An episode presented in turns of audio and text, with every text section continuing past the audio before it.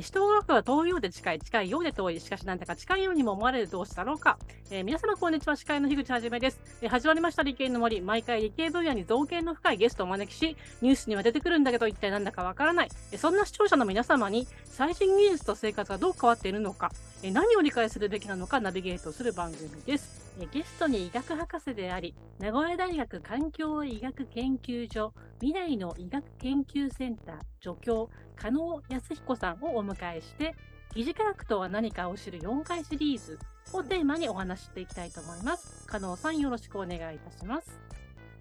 はい、こんにちは。よろしくお願いします。えー、まあ、先週から疑似科学についてお伺いしてますけれども、まあ、健康といえば何を置いてもこの日々の食事が大切だと思います。ここまでは合ってるんでしょうか？はい。あの食事は大切です。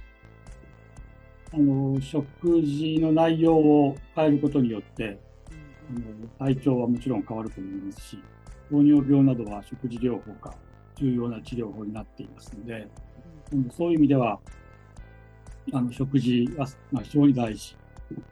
ここは間違いないです。それは間違いないけど、健康食品といわゆる歌ってるようなものにすがるのは、これはちょっと気をつけた方がいいということなんですね。そうですね。あの健康食品であれ、あれは、なんて言うんでしょう。あ何々が健康にいいと言って、何かテレビ番組で取り上げられると、翌日にはスーパーの棚からなくなるっていうことが今まで何度もありましてですね。はいまあ、そういうのは、あの、なんていうんですかね。結局踊らされているわけですので、あの冷静に考えていないという意味で、あの、それ、その、なんていうんですか、食べ物自体は、どれも皆必要なものですので、それを食べるということがいけないわけじゃないんだけれども、納豆がいけないわけではなくて、好きな方は食べられればいいと思うんですけど、それさえ食べればいいとか、それさえ食べていれば何かが治るとか、もっと言えば万病に効くとか、長生きできるとか、っていうふうに短絡的に結びつけてしまうと、あの、もうそれは合理的な思考ではない。ですから、それがやはり疑似科学への道を開く。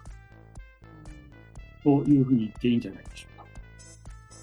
バラエティ番組とかでね、はい、あのね、納豆ごまとか言うともう次の日売り切れて、これさえ食べてればって、そう言ったわけでも多分バラエティわけでもないんだけど、そういう印象があって、はい、そうですね。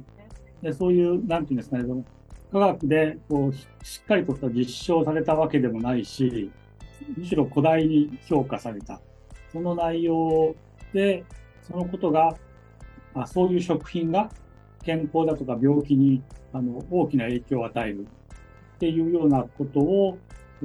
信じてしまう。そういう風潮をフードファジズムっていうんです。フードファジズムあファファシズムじゃなくてファジズム。ファジズム、ごめんなさい。フードファジズム。うん、ファジズムってあの一時的な流行を追いかける傾向っていうような意味らしいんです。はい、あまり使う英語ではないと思うんですけれど、あの健康っていうのはその科学的に議論されるべき事柄であるにもかかわらず、その誤った基準とか評価とか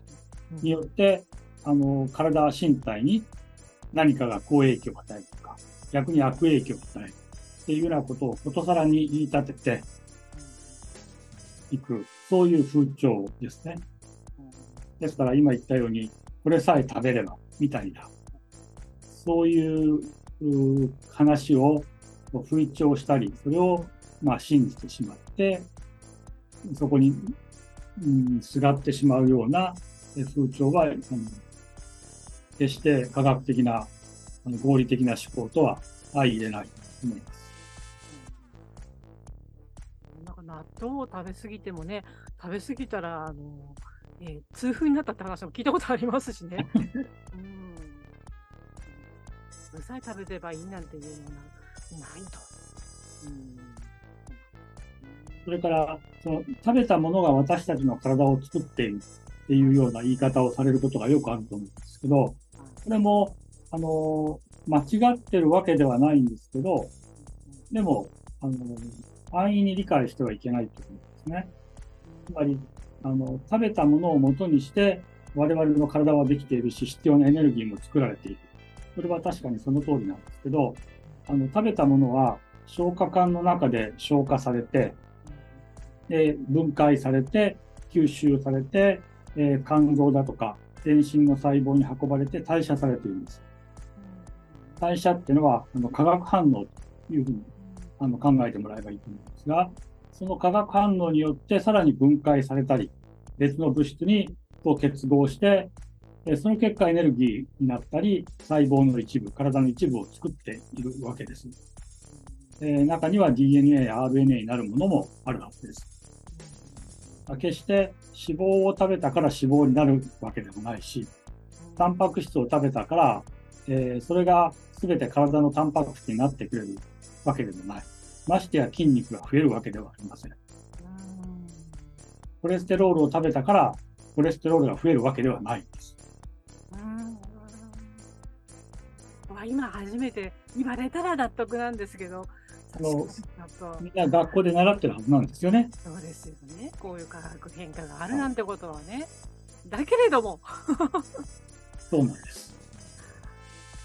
の学校で習ったことと、がなんかそれぞれ別々の引き出しの中に入ってしまって。で、自分の今の健康や食べ物のことを考えるときには、また別の引き出しから知識を出してきて、あるいは新しい知識をわざわざ取り入れて、それで考えてしまうので、どうしても、うん、相互が、うん、はい。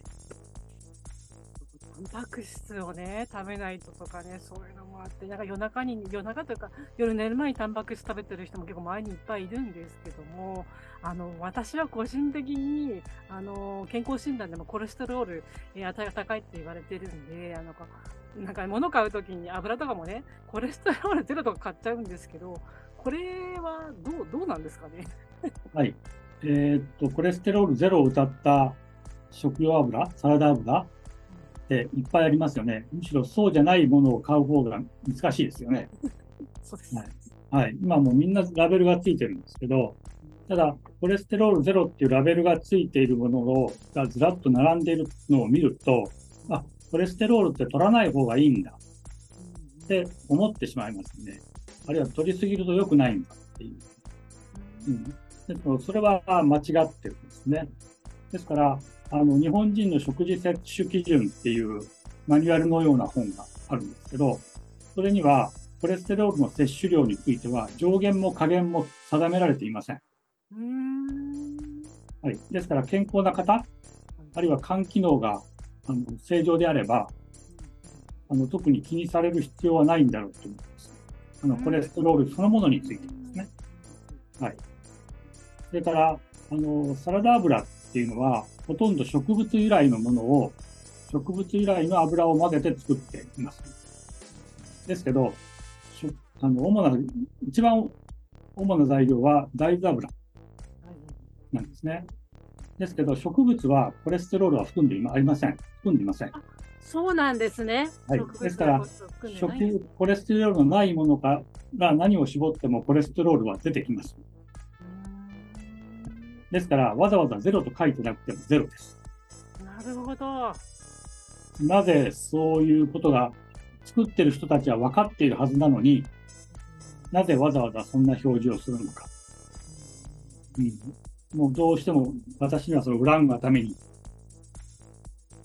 やってるんじゃないか。で、それをまあ許すようなあの基準を政府もわざわざ作ってるんじゃないかと思えてならないです。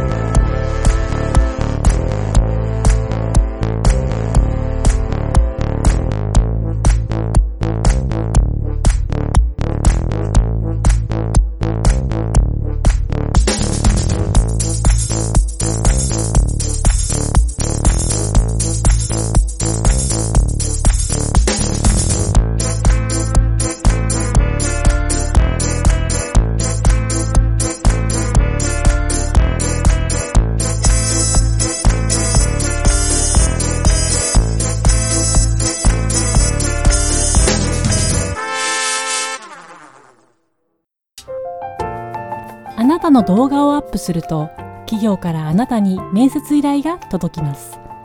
逆指名型就活サイトスタートライン。TSE は鎌倉 FM を応援します。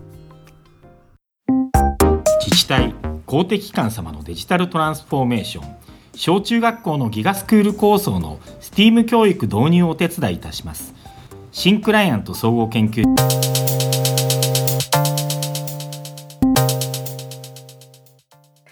はここからは顧問のサイエンスライター富山かなえさんを交えたトークになります。えー富山さん、今回は加納さんにどんなお話を掘り下げて話していただきましょうか？こんにちは、富山かなりです。こんにちは。こんにちは。はい、今回はですね、私たちがそういう情報を知る、まあ、大きな入り口になっているところで、あの広告のことをちょっと考えていきたいなと思います。よろしくお願いします。お願いします。うんとコロナ禍になってテレビやこうネットを見る時間が増えたせいなのかどうなのかはちょっとわからないんですが疑似科学に関する情報そのものがよくこう目や耳に入ってくるような気がするんですがこれ実際どうでしょうか？そうですね。あのコロナ禍だからっていうことではないかもしれないんですけど、ただはい、現実問題、コロナはもうとにかくテレビを席巻しましたので、はいまあ、それに関連した話題はたくさんありました。で特にその SNS の普及している時期と、まあ、普及しきったというんですかね、はいその時期とまあ重なっただけに、非常に多くの方が身近に感じたんだろうと思います。ね、なんかこう、まあ、いわゆる疑似科学から陰謀論まで幅広く取り揃えております状態が結構続きましたよね。私あの、こう個人的にはあの37度のおお湯を飲むとコロナが消えるみたいなのがバーッと流行った時がもうすごいこう どうしていいかわからない衝動に駆られて誰にツッコミを入れたらいいんだって思いながらネットにかぶりついてました。あとねなんかこれ、このサプリがうん。とか、あと私が年齢的にも女性ホルモンを増やすのになんか大豆のなんとか抽出サプリがいいとかすごい周囲から言われたりとか日々してますね。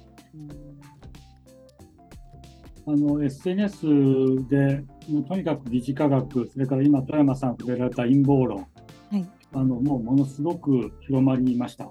で特にそういうあの疑似科学、陰謀論、それからインターネットのでのいろんな言説について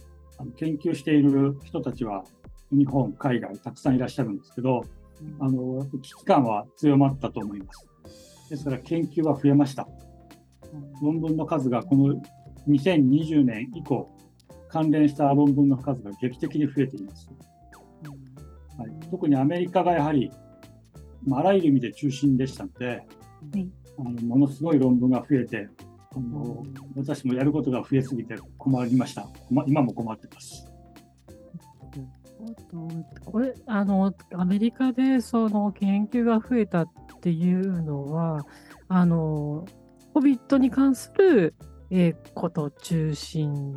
ななんですかワクチンとかですか？陰謀論ですね。陰謀論。ああ陰謀論。なるほど。もワクチンもあのそれ自身、疑似科学的な内容が広まってるんですけど、同時に陰謀論としても広まっている。はいはいはいはい。側面があったので、両方の研究者があの調べていました。それから合わせてフェイクニュース。はいはい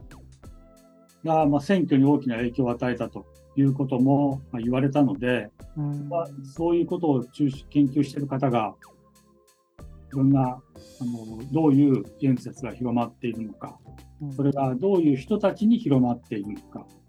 うんというようなことを、うんアンケート調査などを中心にして、たくさん研究されていました。うんまあ、日本だと、あのそうですね、今、富山さん言われたように、あのこのサプリメントで防げるとか、うん、ありましたよね。うんはい、それから、あとはそうですね、あの WHO もインフォデミックであるというような警告を出したこともあって、あの世界中でいろんなあのその37度のお湯は日本だけだったかもしれないですけど、あのビタミンのなんとかが効くとか、紫外線が効くとか、っていうような噂がもうとにかく広まったみたいです。もうそのあのあの WHO が情報について警告を出すぐらい世界中がま混乱したわけなんですけれどもそうそういうこう大混乱の中において、まあ、変な質問かもしれないんですが疑似科学にこう個人個人が惑わされないためにこうこのキーワード来たら注意したらいいよとかっていう目印になるものがあれば教えていただきたいんですが。大事なことですよね。はい、やっぱり科学的な用語をたくさん使ってる、うん、一見専門用語に見えるような言葉も使ってる。っていう点が一番多いと思います。もちろん、じゃあ科学的な用語を使ってしまっているので、多くの方はそれで信じてしまう可能性があるわけですけど、でまあ、見抜けと言われてもなかなか難しいかもしれないんですけどね。だから何、何々の学会で発表したとか、論文を発表したとかっていうこともあの一緒になってついてきますし、で広告だとあのそれ効果を実験をした効果を示したようなグラフとか写真が一緒に載っていることが多いです。学会で発表したとか論文発表したっていうのは科学的根拠にならないんですよね？えっと、それ自体は、まあ、あのその科学者の方が、まあ、を信頼する限り、そのデータは嘘ではないと思うんですが、でもそれはある条件の、この範囲、この条件のもとでのこの結果ということですので、あのそれが多くの研究者にコンセンサスを得られているかどうかということとはまた別の問題です。はい、特に日本の場合は、学会発表っていうのは、その学会の学会員であれば、誰でもできます。で学会に入るのは、申込書書いて入会金払えば誰でも入れます。えー、だから学会発表したからといって、あのそれがあの正しいわけでもないしあの、みんなが信用しているわけでもない。知りませんでした、そうなんですね。はいまあ、健康関連だと、えーとまあ、よく使われる言い回しというか、考え方として、例えば、昔からこうやってるとか、伝統だからとか、あと一番よく使われるのは自然、天然のものだから。それから体験談とか逸話が必ず広告には載ってますよね。個人の体験は所詮個人の体験ですので、普遍、一般化できるものでは。コマーシャルなんか見てると、え下の方に小さいテロップで個人の感想ですみたいな、あの入っていますよね。あのその通りで個人の感想なんです。それから、えー、っと、白衣を着て、さも立派な研究者でのような格好をした方が説明をされるとか、いうこともよく使われる宣伝の仕方ですね。偉い研究者は白衣なんて着てないです。はい、重要ですね。偉い研究者は白衣なんか着ていない。はい。偉い研究者は自分で実験してませんから、もう。実験してるのは若い方ですから。ぜひ理系の森とそれから加野先生とタッグを組ませていただいてこういかに素晴らしい嘘広告ねもうすごい超健康になりそうな風な買いたくなる広告を逆に作ってみる側の立場に立ってみるとあのよく分かってくるこれを書いてよし買わせようこれを書いてもっと欲しくさせようっていうのを逆順で考えていくとあのパズルみたいにしてねで誰が一番すげえ広告を作れるかみたいなワークショップができたらいいなと考えております。これは面白いですね。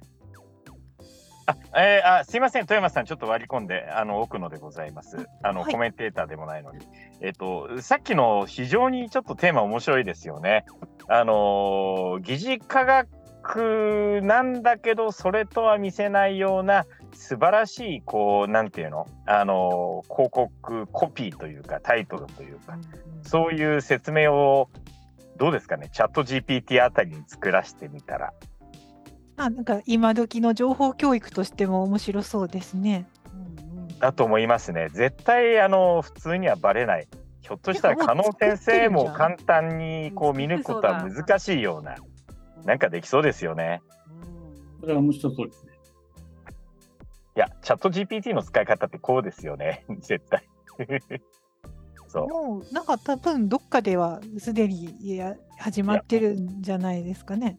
加納先生の手法をちゃんとね、もうそういうのは出回っててね、もうあからさまにこういうことを出してはいけないとかね、絶対もうあの取り入れて、すげえコピーを作ってくれるんだろうなっていう期待がありますよね。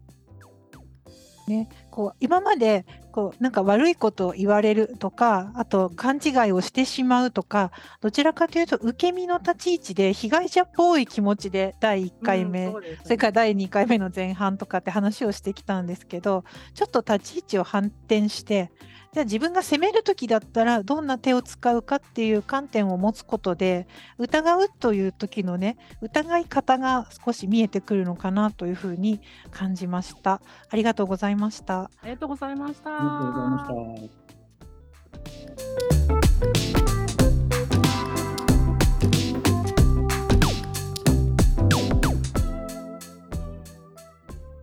ことでエンディングでございますね。あの、健康食品とか健康グッズね。え何が悪いのか、どこで間違えるのかっていうところと、えー、まあ、広告ですね。広告の問題、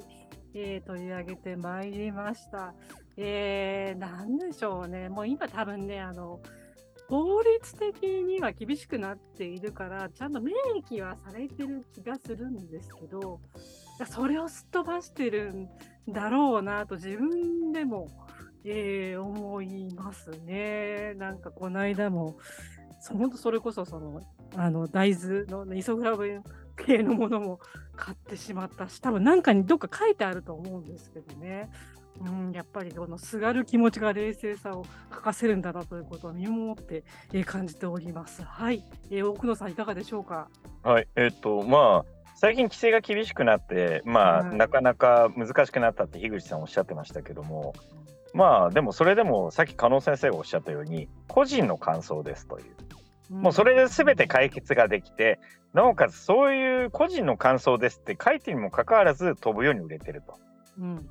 まあ結局はですね信じる信じないかはあなた次第、うん、結局それを見た個人が効果がありそうっていうことをまあ、あのそれぞれの判断であの認めて買ったりとか試したりとか、まあ、そういったのが、まあ後で効果がないから騙された返金しろっていうふうに日本人はあまり言いませんよね。まあ、あからさまになんていうのを健康害したらあのとんでもないことになるんですがそれはどちらかというと疑似科学じゃなくてもう本当薬害とかそっちいいですよね、だからねあのそういうふうになっちゃいますからね。なんだっけ、あの、ほら、エンエンド豆、エンド豆ダイエットってあったじゃないですか。ね、その系はいっぱいありますわね。あれ食いすぎたら、ほら、あの健康害するって、もうすぐに出ちゃって、すぐに終演しましたけどね。うん、うん、で、まあ、結局何かっていうと、まあ、少なくとも科学っていうのは人の暮らしを良くしたりとか、人にとって何かのいわゆるメリットなり幸福なりそういうのがある中で多分発達してた学問だと思うんですよね。暮らしのためというか、生活のためというか。まあ、それとは別に死んだ万象とか基礎科学っていうのもあると思うんですけども、えっと、こういった立ち位置の中で、まあ、科学的な根拠を歌った場合に、まあ、とんでもなく違うじゃねえかって言った時に、逆にその科学を標榜してやろうとしてた勢力が逆にこうブーメランのように、うん、まあ、自分たちに降りかかってくる。これもだからある意味自業自得なのかなとか、ちょっといろいろすいません、思いを巡らしてたと思うんですけれども、でも少なからず、あの、加納先生のようなご指摘をする、えー、っと、いわゆるアメリカで言うと、まあ、あの、なんていうのかな、Q アノンもそうなんでしょうけども、陰謀論もそうなんでしょうけども、そういった逆にアンチテーゼで、こう、対応できる勢力っていうのが、あの、いるっていうところは健全なのかなと思って、逆に日本の場合はどうなのかなっていう、今後ね。いうことですね。ただ反論してる人はそれなりの科学を振りかざしてるんでしょうね。そこをやっぱ論破するにはトレーニングが必要ということでございますよね。そうですよね。はい。ひろゆきみたいな、あの、ああいう感じで、健康に関する、そういった疑似科学に関しても論破するような、やっぱり、こう、対応が必要なのではないでしょうか。ちょっと見てみたいなと思ってしまいました。はい、豊山さんいかがでしょうか？うんとさ、あのーはい。